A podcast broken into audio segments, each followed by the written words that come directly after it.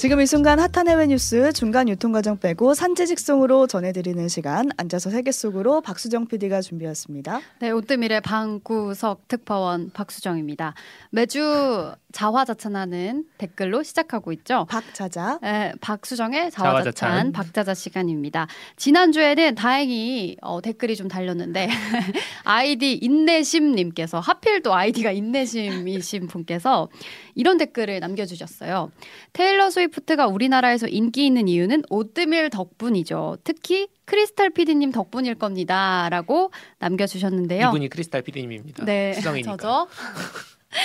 인내심님이 선정한 테일러 스위프트가 내한하면 출연하고 싶어하는 코너 1위 앉아서 세계 속으로 오늘도 한 주간 알아야 할 해외 소식들 뻔뻔하게 전해드리도록 네, 하겠습니다. 좀 비약이 심하다 싶으실 텐데 그냥 넘어가 주시면 감사하겠습니다. 어, 테일러 스위프트가 고소하지 않기를 네. 바라면서 네. 앉아서 세계 속으로 유튜브 클립에 댓글 이렇게 달아주시면 박자자 시간에 유용하게 활용이 되니까요. 많이들 달아주시고요. 그럼 첫 번째 소식으로 넘어가 보겠습니다. 네, 아마 직장인들 많이 듣고 계실 텐데 누구나 한 번쯤 겪어봤을 만한 상황이 있죠. 주말이나 뭐 지난 휴일 같은데 음. 회사 상사에게서 일 연락을 받는 상황. 아. 어, 좀 한숨을 크게 쉬시네요. 네, 네. 사실 우리는 여기 앉아 있는 우리는 방송사 직원이니까 방송사죠? 뭐 비일비재 하잖아요. 어, 이런 일이 터지면 또 연락이 오죠. 와야죠. 그렇죠. 네. 뭐 재난 방송을 갑자기 해야 음. 한다거나 뭐 그래서 사실 뭐 크게 저는 기대하지 않거든요. 어. 그러니까 뭐 주말에 연락, 연락 올 수 있지. 어, 두 분은 많이 받아 보셨을 것 같아요. 두 분도. 아 저는 그 옆에 옆에 앉아 계신 분한테 네. 자주 그쵸. 받는 편인데 네. 상습법이 어, 상습법. 이제 퇴근 후 이런 정리 문자라던가 앞으로 어. 계획에 대해서 자꾸 네. 보내더라고요. 뭐 아니면 이런 단톡에. 아이템을 하자거나. 어, 네. 그리고 뭐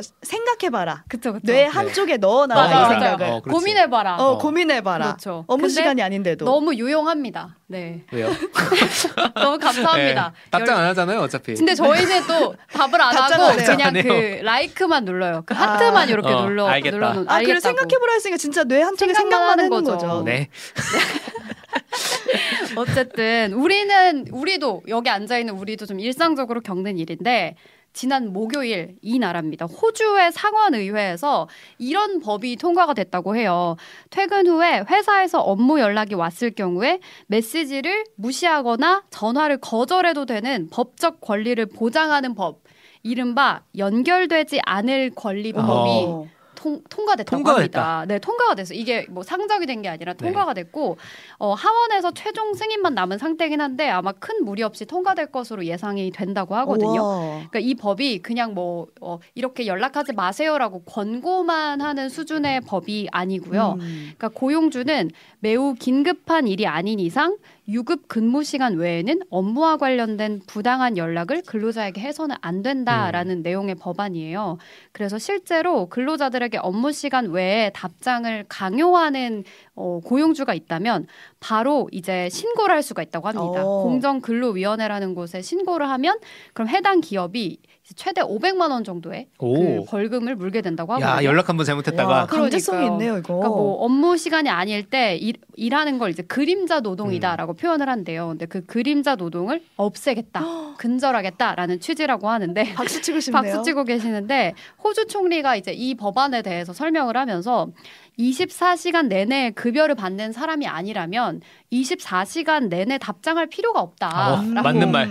그 총리가 이야기를 했다고 합니다. 그러면 서 이 근로자들을 과로라는 재앙으로부터 보호하기 위한 법안이다라고 음. 설명을 어. 덧붙였다고 합니다. 그러니까 이게 사업주들 입장에서는 음. 조금 그렇죠. 불편할 수 있는 법안이긴 한데 또 맞아요. 근로자 입장에서는 되게 박수가 나오는 맞아요. 법안이거든요. 근데 과로 얘기를 하는 거 보니까 호주도 음. 되게 근무 시간이 어, 상당한가 봐요. 그러니까요. 저는 과로를 재앙으로까지 표현을 하길래 음. 제 머릿속에서는 호주가 막 그렇게 과로하는 이미지가 아니어서 좀 객관적인 자료를 찾아보자 해서 OECD 자료를 좀 찾아봤거든요. 근데 OECD 회원국들을 대상으로 한 작년 통계를 지금 띄워드리고 있습니다. 연평균 근로시간을 보여드리고 있는데 호주는 1707시간이에요. 네.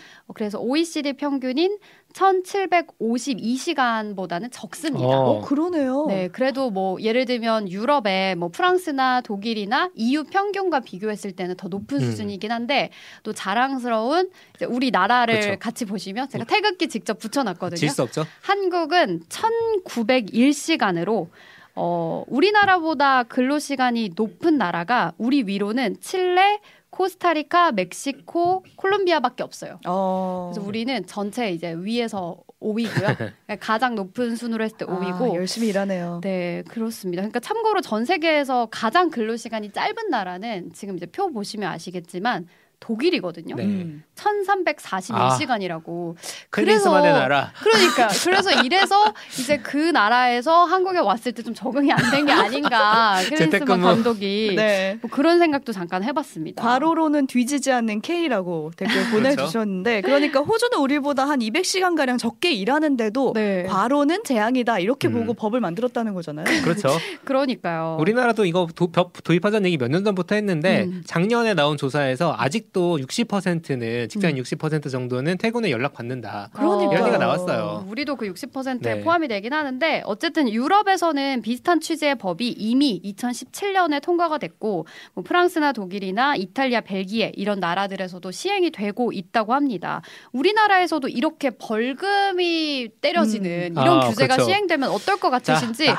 여러분들 의견 좀 솔직하게 아니, 보내주시면 지금. 좋겠어요. 네. 네. 나비원님 우리나라에서 시행하면 세수 부족을 조금 해결할 수 있다. 아. 아, 감세로 지금 세수가 부족한데 벌금을 엄청 내는 기업이 많아지겠다 이런 네. 말씀이신 것 같아요. 거의 막 500만 원씩 계속 네. 받을 수 있을 것 같긴 한데 네. 사실은 네. 기업 입장에서는 싫어하고 있습니다. 그렇죠. 어, 싫어할 것 같아요. 맞아요. 뉴욕타임즈의 취재에 따르면 호주 기업 그 기업가 단체들에서 좀 강하게 반발을 하고 있다고 합니다. 호주 기업인들의 단체인 호주 비즈니스 협의회에서는 성명서를 냈다고 하는데요. 음. 기업에 엄청난 비용을 발생시키고 이게 결과적으로는 기업이 비용을 손실을 보게 되면서 일자리와 기회를 줄어들게 할 음. 것이다라고 주장을 하기도 했고요. 또 계속 이 반대파에 있는 정치인들의 입장에 살펴보면 성공적인 경제를 만들기 위해서 정부가 관심을 가져야 할 것은 생산성과 일자리, 성장 이런 것 인데 그걸 개선하는 게 아니라 그냥 인기를 얻기 음. 위해서 이런 음. 법을 만들고 포퓰리즘. 있다. 뭐 이렇게 반대하는 입장도 있다고 합니다. 실제로 회사 계속 다녀야 되는데 선뜻 신고할 사람 있을까요? 맞아요. 이런 지적도 나오네요. 맞아요. 이게 본인이 또 직접 신고를 해야 되니까 그렇다는 않네요. 의견도 있고 음. 또 한켠에서는 이런 의견도 있어요. 이미 호주 정도면 충분히 근로복지가 좋은 나라다. 그러니까 호주가 워라벨 지수에서 사실 떨어지는 나라가 어. 아니거든요. 그러니까 실제로 전 세계 모든 나라들을 그 워라벨 기준으로 매년 순위를 매기는 사이트가 있어요. 음. 그 Remote라고 네덜란드 인사 전문 회사인데 여기서 매기는 그 워라벨, 그러니까 이른바 work life balance, 삶과 일과 삶의 균형에 대한 그 랭킹을 보시면 호주가 4위예요. 오, 높다. 3위권이네요. 맞아요. 호주 가야겠는데요. 100점 만점 중에 73.71점인데 어, 이 안에 들어가는 그 항목들을 보시면 뭐 유급 연차는 며칠을 주냐, 근로 시간은 몇 시간이냐, 최저 시급은 얼마냐, 음. 뭐 보험 제도나 직장 내 평등 지수는 어떤가, 뭐 이런 어. 것들을 점수화해서 호주가 사실 지금 4위를 하고 있기 때문에 뭐 이런 제도를 도입하기에는 이미 좋은 환경이다라는 아. 비판적인 의견도 있는 거죠. 네. 우리나라. 우리나라가 몇 위인지가 우리는 항상 궁금합니다. 약간 궁금한 마음 반, 또 불안한 마음 네. 반인데 저 이거 막 찾으려고 밑으로 계속 내리는데 어. 우리나라가 너무 안 보여서 없었어요. 검색해서 찾았는데 우리나라는 32위를 아. 기록하고 있습니다. 세계 10대 경제 강국. 그렇습니다. 그러니까 우리나라 경제 규모를 생각했을 때는 좀 굴욕적인 숫자라고 네, 네. 보실 수 있을 것 같아요. 100점 만점에 52.45점을 아. 받았는데요. 가장 우리가 좀 비교적 낮은 점수를 받은 부분 부분이 그 직장 내 평등 지수가 아. 54점이에요. 100점 중에 그러니까 이게 거의 뭐 그런 다른 그 중동 국가들을 음. 좀 웃도는 수준이고요. 유급 병가에서도 낮은 점수를 음. 받았습니다. 다들 직장인들이 고생하고 있다는 뜻이죠. 그렇습니다. 네. 여러분 다들 고생 많으시고요. 어쨌든 뭐 이런저런 반대 의견이 있음에도 불구하고 법안은 곧 시행이 될 걸로 보이는데요. 가디언즈에서는 어, 이 새로운 법안은 고용주들과 직원에게 무엇을 의미하는가라는 분석 기사를 냈는데 이 기사가 좀 재밌었던 건 그 직군과 산업에 따라 이 법이 좀 다르게 영향을 줄 것이다라고 하면서 여러 직군들 중에서도 특히 교사들에게 이게 아. 큰 영향이 될 것이다라고 이야기를 했어요. 왜냐하면 호주에서도 우리나라와 좀 비슷하게 그 퇴근 후에 학부모들에게 오는 연락에 시달리는 공교육 교사들이 음. 그만두는 일이 최근 아. 몇년 사이에 많았대요. 네네네. 네, 네. 그래서 뭐그 교사들이 모여서 공립학교 교사들이 뭐 예외적인 상황이 아니면 연락하지 않게 해달라라고 하는 그런 법안에 투표를 하기도 하고 좀 의견을 표명해오고 있었는데 어. 이런 법이 시행이 돼서 이제 교사들이 좀 자유로워질 것이다라고 음. 기대를 하고 있습니다. 네, 호주 얘기로 시작을 했는데 우리나라 상황도 많이 떠오르네요. 음. 우리나라 교수 교사분들도 맞아요. 꼭 법이 아니더라도 퇴근 후 연락은 할 수 있어요. 네, 할수 있지만 답을 바라진 마라. 어, 맞아요. 그렇죠. 답장을 바라지 않았으면 중요합니다. 좋겠다. 그리고 뭐 예외적인 상황이 아니면이라고 적혀 있으니까 네. 그러니까 예외적인 상황에 꼭 필요할 때만 하는 좀 음. 그런 문화가 있었으면 자꾸 회색 지대를 만들면 안 돼. 네. 두 번째 소식 넘어가 보겠습니다. 네, 두 번째 소식은 미국 대통령 소식입니다. 2주 연속 나오시는 것 같은데 미국의 조 바이든 대통령이 틱토커로 아. 데뷔했다는 소식입니다. 틱토커요? 네. 틱톡 아이디를 개설을 했는데 음. 지금 앱 있으신 분들은 한번 검색해 보세요. 바이든 HQ. 그러니까 바이든 headquarter라는 바이든 음. 본부라는 아이디를 검색을 해보시면 어, 그 밑에 grows the economy 나는 경제를 키우는 사람이다라는 소개글을 적어놓고 틱톡 아이디를 개설을 했습니다. 음. 그리고 프로필 사진은 이렇게 본인의 흑백 그림에 눈에서 이렇게 빨간 레이저 그렇죠. 같은 게 나가고 있는 사진, 밈이잖아요. 네. 근데 이게 이제 본인의 부캐 이제 부캐로 활동을 하는 Dark Brandon이라고 이제 어둠의 브랜든이라는 어. 그러니까 본인의 뭔가 음모론적 캐릭터를 음. 좀 웃기게 이렇게 어. 만들어낸 캐릭터라고 그, 보시면 될것 그러니까 같아요. 젊어 보이려고 애쓰는 상황인 거죠. 그런 것 같아요. 네. 너무 한 줄로, 네, 한 줄로? 팩트 폭행을 네. 하시는데 맞아요. 나이가 여든한 살이니까. 맞아요. 근데 그래도 꽤 젊어 보이시게 첫 번째 영상을 재밌게 잘 올리셨습니다. 현재까지 총 4개의 영상이 올라와 있는데 일단 첫 번째 영상 솔직히 좀 재밌긴 했어요. 아, 일단 그래요? 그 영상 제목이 LOL Hey Guys거든요. 근데 그게 한국어로 치면 음. 약간 크크크 얘들아 안녕 약간 이런 이런 느낌이에요. 그래서 영상 내용도 보시면 지금 화면 띄워드리고 있는 것처럼 일단 집에서 찍은 것 같고요. 네. 집이겠죠? 약간 좀 편안한 어, 분위기에서 어, 편안한 옷을 입고 촬영을 했고 뭐 음. 뭐 뒤에 이렇게 슈퍼볼 영상도 틀어놨고 근데 이 요즘에 유행하는 게 그 밸런스, 밸런스 게임이라고 게임. 정치인들 많이 하잖아요. 뭐뭐 뭐 탕수육 찍먹, 부먹 이런 거, 뭐 말랑한 복숭아, 딱딱한 복숭아 이렇게 고르는 건데 지금 밸런스 게임을 하는 영상을 첫 번째 영상으로 올렸습니다. 어, 질문에 이런 질문이 있죠. 두 미식 축구 선수 중에서 누가 더 좋습니까? 트레비스 켈시 대 제이슨 켈시라고 어. 물어보는 음. 질문이 있는데 우리 저 중에 한 명은 알죠. 네, 그렇죠. 네. 이게 우리 코너를 열심히 안 들은 분이라면 그냥 뭐 손흥민 대 이강인 뭐 이런 그냥 음. 간단한 취향 문제 취향 문제라고 생각하시겠지만 음. 사실은 바이든 본인을 둘러싼 음모론을 뭔가 재밌게 비꼬는 음. 그런 질문입니다. 네. 음모론 기억나세요? 제가 기억에 나서 좀 정리를 해드리면은 트래비스 켈시 같은 경우에는 미국의 팝스타인 그리고 수정 PD가 항상 가지고 오는 테일러 스위프트의 남자친구거든요. 맞아요, 맞아요. 근데 바이든 캠프에서 이 테일러 스위프트가 반 트럼프 성향을 가지고 있으니까 음. 자꾸 영입하고 싶어했어요. 맞아요. 근데 이런 상황에서 통해서 나온 음모론이 뭐였냐면 음. 테일러 스위프트는 바이든의 비밀 요원이다. 어. 그래서 그 둘을 사귀게 해서 보수 팬층이 많은 슈퍼볼 경기에서 어. 승리를 하게 해서 지지율을 올리려는 그런 음모를 가지고 있다. 그렇죠. 너무 정리를 네네. 네. 잘 해주셨습니다. 그래서 뭐 그러면 이 테일러 스위프트와 이 트래비스 켈시가 둘 다 바이든의 좀 첩자다라는 오. 그런 음모론을 좀 비꼬기 위해서 음.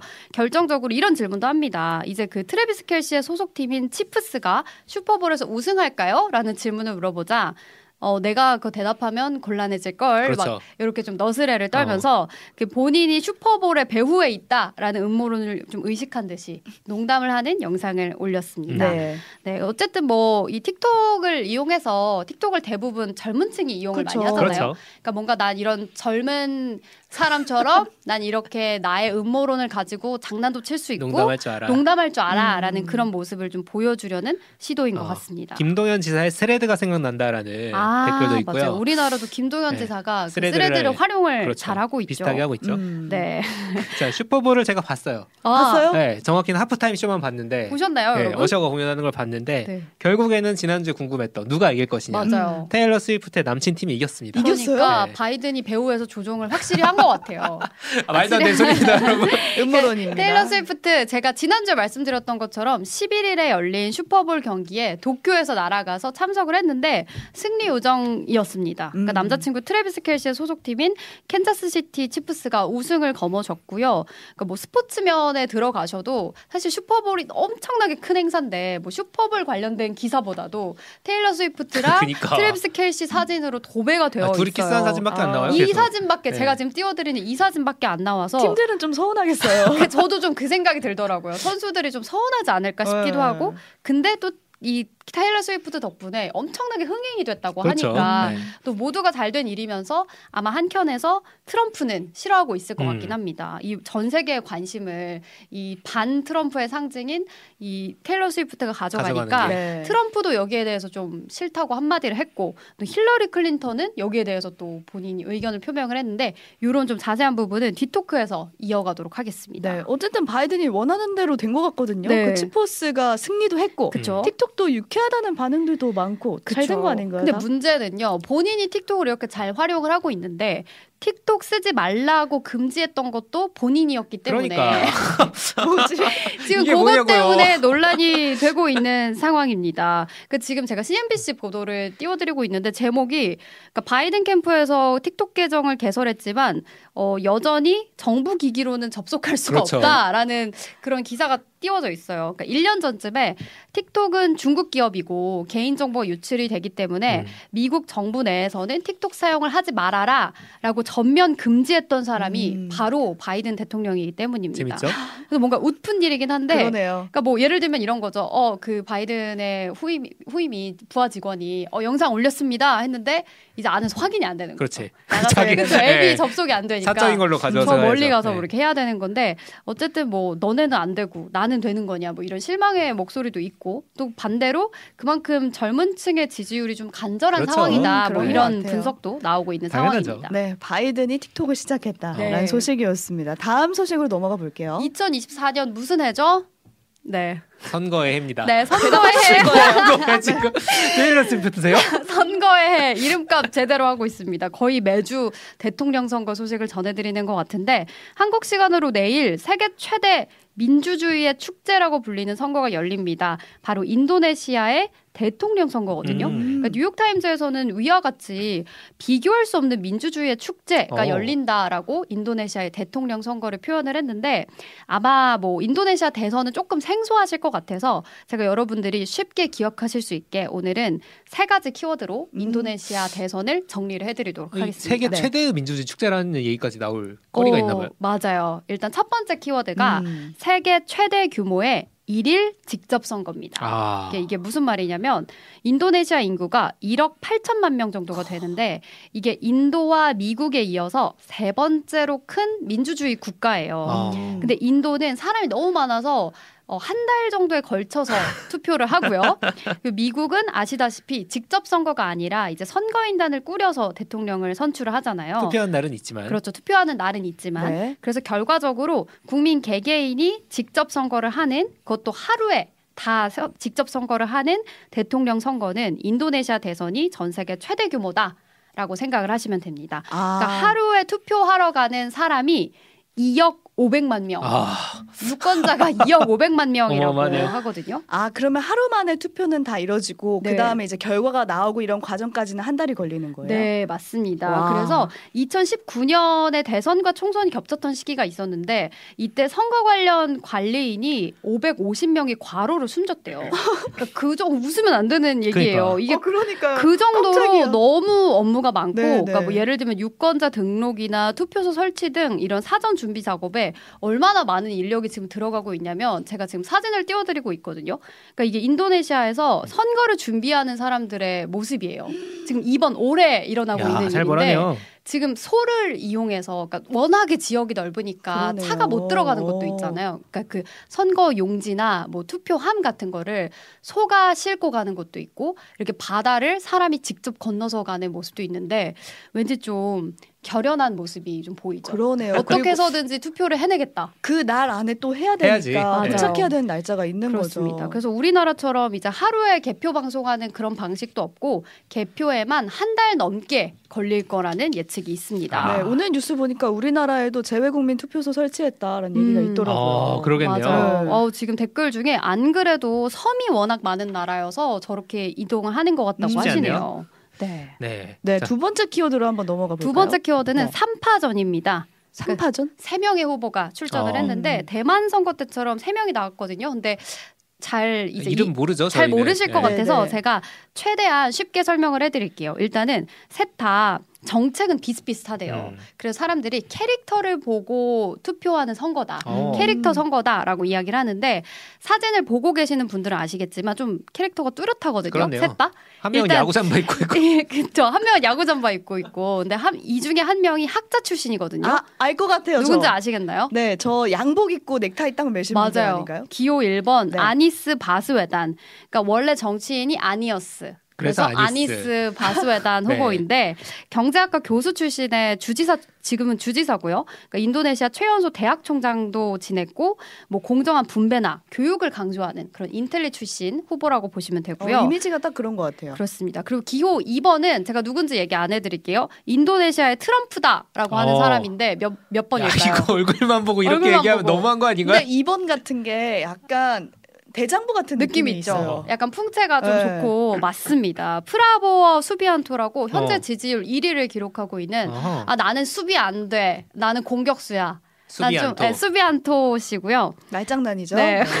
지금 국방장관 현직 국방장관이고 말씀하신 것처럼 좀 스트롱맨입니다. 음. 그러니까 인도네시아 트럼프고 초보수주의자, 어. 국수주의자라고 보시면 될 것 같아요. 얼굴에서도 좀 보이죠? 그런 느낌이. 음. 그리고 마지막 기호 3번, 맨 왼쪽에 계신 분은 어, 간자르 프라노워라고, 어. 어, 난 간자르야. 난 간절히 민주주의를 원해. 그래서 이제 민주주의, 민주주의 운동을 하던 학생 운동가 출신이라고 아, 네. 학생 운동가라서 그런지 야구 잠바를 입고 있나 봐요. 이렇게 하시면 여러분 시험에서 다 맞으실 수 있습니다.